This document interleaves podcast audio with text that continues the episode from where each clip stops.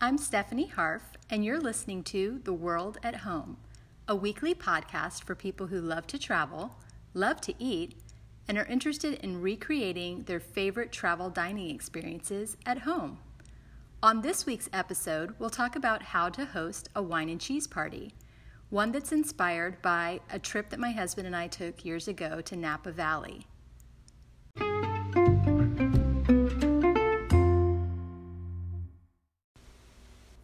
So, first off, let's talk about the trip that inspired um, this wine and cheese tasting. My husband and I took a trip to Napa Valley for our third wedding anniversary many years ago, and we had the most wonderful experience while we were there. We toured uh, several different wineries. We had a driver who kind of took us through the countryside um, to some really wonderful, beautiful places. Um, but my favorite was a place called Regusci Vineyards. Um, and what I loved about it was that it wasn't just a vineyard, they weren't just growing grapes for wine, they were also growing all kinds of other fruits and vegetables and beautiful florals. So they had citrus trees, they were growing artichokes, and you could buy all of these things along with bottles of wine. It was just a really beautiful setting and to me, it was so much more than just a vineyard. I also loved that they grew olive trees on the property and they manufactured their own olive oil, which to this day is still my favorite. It's this wonderful, vibrant, peppery olive oil. And every time we order wine from Regusci, we have some of that olive oil shipped home so that we can use it for cooking. It was just a really wonderful experience. The whole day was just so charming. And one of the highlights of that particular visit was that we did a wine and cheese tasting. So it wasn't just trying the wonderful wine, they also paired the wine with some delicious cheese and crackers and other accompaniments. And it really inspired me. Since then, I have tried to recreate that experience for friends and family on several occasions. And I've learned lots of tips and tricks for how to pull everything together. So I want to share some of that with you today. So, as I mentioned at the top of the episode, we have a special guest with us today. Jennifer Daly Gatz is the founder of Daly Style, a company that provides visual styling services. She works with a lot of local brands like Buddy Brew Coffee, Hayden Reed Boutique, and Clayton Gray Home, where she provides visual styling and event management services. She also works with private clients to help them stage their homes and curate their wardrobes. She also happens to be my best friend. Welcome, Jen. Hi. Hi. We're so glad to have you here with us today. I'm so excited. I'm happy to be here. Thanks for asking me. You're welcome. So, Jen and I have been best friends for uh, 25 years, I guess. Plus. and we share a real love of event management and styling and decorating. And so we love to talk about all this stuff. So I'm so happy that she's here with us today. Um, Jen, you work with a lot of local brands to help them style their boutiques, and sometimes you help them coordinate events for their clients. Have you ever planned a wine and cheese tasting? I have helped um, some of our um, clients do some kind of special events for their customers. Um, it's always nice to offer a little bit of um, a treat to your customer if you're doing something special um, on a smaller scale usually because um, when people come into your boutique they're more focused on shopping. But yes um, wine and cheese is always something that people get very excited about. It tastes great. It's visually appealing to the eye. There's lots of colors and textures and things that you can pair um, you know the possibilities are kind of endless so um, i will say it usually is a hit, you know, with people that come in and um, get that little surprise treat. I bet. I mean, who doesn't love cheese? I can't imagine walking in some place and seeing all this amazing free cheese and not getting really excited about free it. Cheese, free cheese. who doesn't yes. love that? Um, that sounds awesome. So, what are some of your favorite ingredients to include? Like, do you have um, certain wines that you like, or do you have like a favorite cheese? Uh, what do you What do you usually look for? Um, usually, um, in a shop setting, it's a little different. You want something that's really easy to kind of pick up mm-hmm. and, and go. So you don't want a lot of like soft cheeses that you have to spread onto things. So usually things that are cut up and, and cubed, and you know something that's easy to kind of use with a toothpick and people don't feel like you know they're going to get things all over their hands and you know kind of user friendly um, bubbles for wine is always nice. It's always mm-hmm. like a good kind of like energizing celebratory thing and um, i love um, rosé with bubbles. It's always beautifully presented in a glass and people get really excited about drinking that. Um, and during the day sometimes you want to be a little bit more conscious about um, not doing things that are too heavy. Um, so red wines and you know really heavy cheeses are usually we kind of avoid that in a shop setting. But at home, you can kind of modify it based on the time of day or you know the people that are coming. Right, right. I imagine if you were having um, a larger crowd, it might be a little bit different as well. Maybe you'd have um, more options as opposed to a little quick bite um, from somebody who's just maybe walking by the table. So yes. I imagine that would be that would be a little bit different. So is there a particular brand of cheese that you love or a type of cheese that you love? I don't discriminate on cheese. I have to say there is not a cheese I don't love.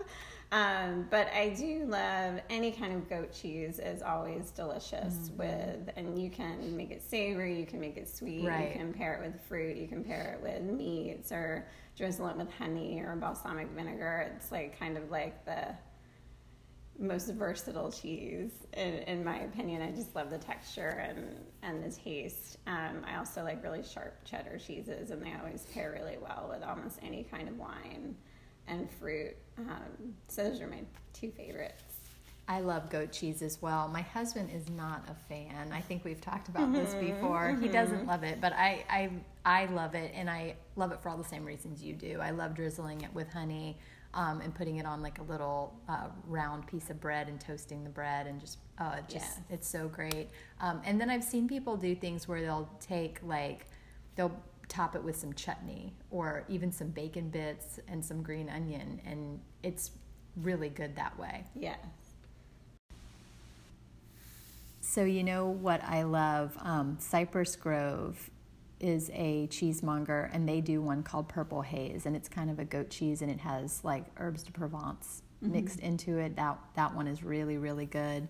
And then um, Isle de France makes these little mini bries, mm-hmm. and they're so mm. cute. They're mm-hmm. they're like three bites, Aww. but they look so cute when you arrange them yeah. on a tray. So I really like those.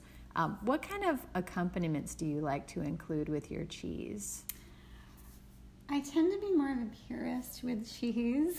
I like cheese and wine um, kind of paired together, but I do love um, brie with preserves is always really good. It can kind of be any time of the day. I love strawberry preserves and raspberry um, on some toasted bread. It's delicious. Um, I also love like a kind of like a gorgonzola with a little pesto. It's kind of oh, like wow. a more savory yeah. kind of um, taste with a cracker. It's just like the perfect little bite. That sounds awesome. When you want something a little bit salty, a little mm-hmm. garlicky, um, a, something that's a little bit more bold in taste. That sounds awesome. Um, you know what else I like are Marcona almonds. When you toss them with some fresh rosemary and sea salt, mm-hmm. they're so good. Um, they're, they're just they're not the flavor's not too intense, so it doesn't really compete with the cheese, but it just adds a different texture and a little bit of an herbaceous flavor, which I really like. Um, and then I love um, Fresh Market does these fig and olive crisps. Mm-hmm. And so they, when you want to have something that contrasts with the cheese a little bit, they add just like a nice flavor. Um, you can also do that with like fig jam or honey. Um, Savannah Bee Company does a honey um, for cheese that's really good that you can drizzle, like we were talking mm-hmm. about earlier. Yeah. That one's really good. Um, if you're going to pull all this together, though, like what is your advice for kind of styling the display? Like, what kinds of um, you know serving pieces do you use? How do you pull it all together? That's my favorite part. um, I think uh, you know a lot of people going into something like this will feel a little intimidated because there are a lot of moving parts. Mm-hmm. There's all the the food and the pairings and the platters and you know everything you kind of need to make it Pinterest worthy, right? You know, because we're we're always on Pinterest looking at the pictures. Um, it, it is easier than it seems. And, you know, I'm always a proponent of people working with what they have. Right. I think sometimes, you know, people think they have to run out to Home Goods and buy all new platters and all new Right. pedestals and to make it perfect, was, which isn't always the case. It usually is not the case.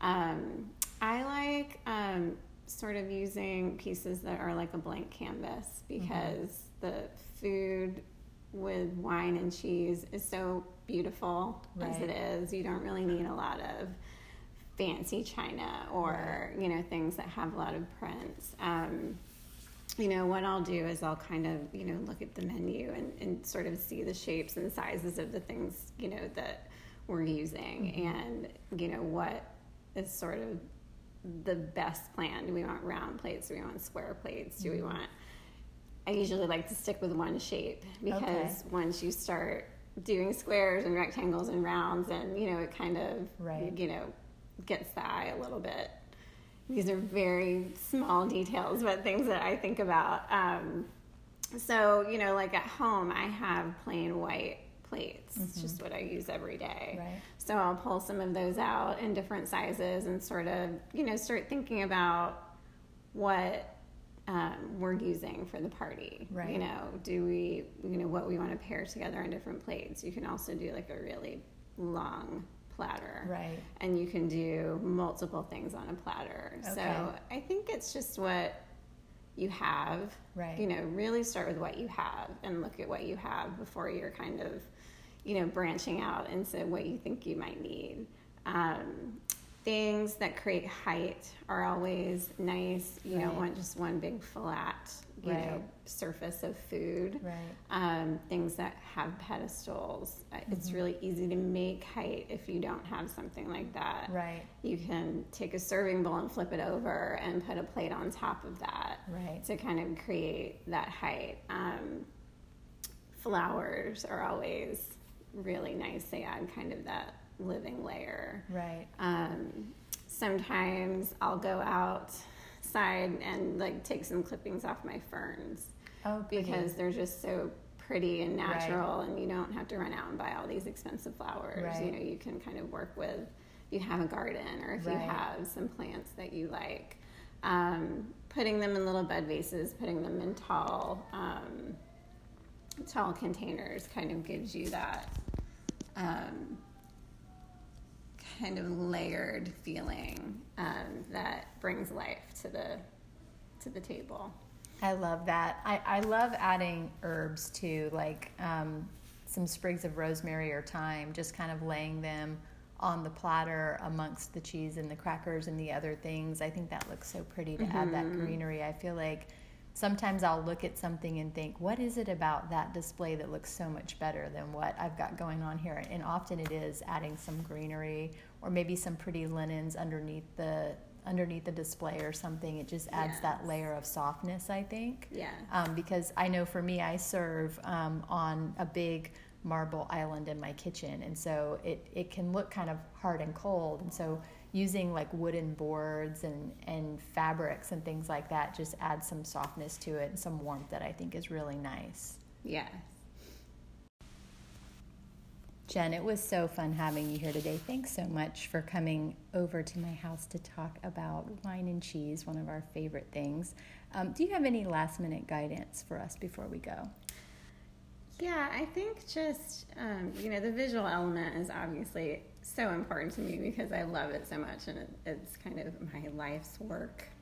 Um, but really keeping it about the people and about the experience. And, you know, the visual element of setting up a wine and cheese should be fun and not stressful and really just complement your home and your friends and your family and enhance the experience.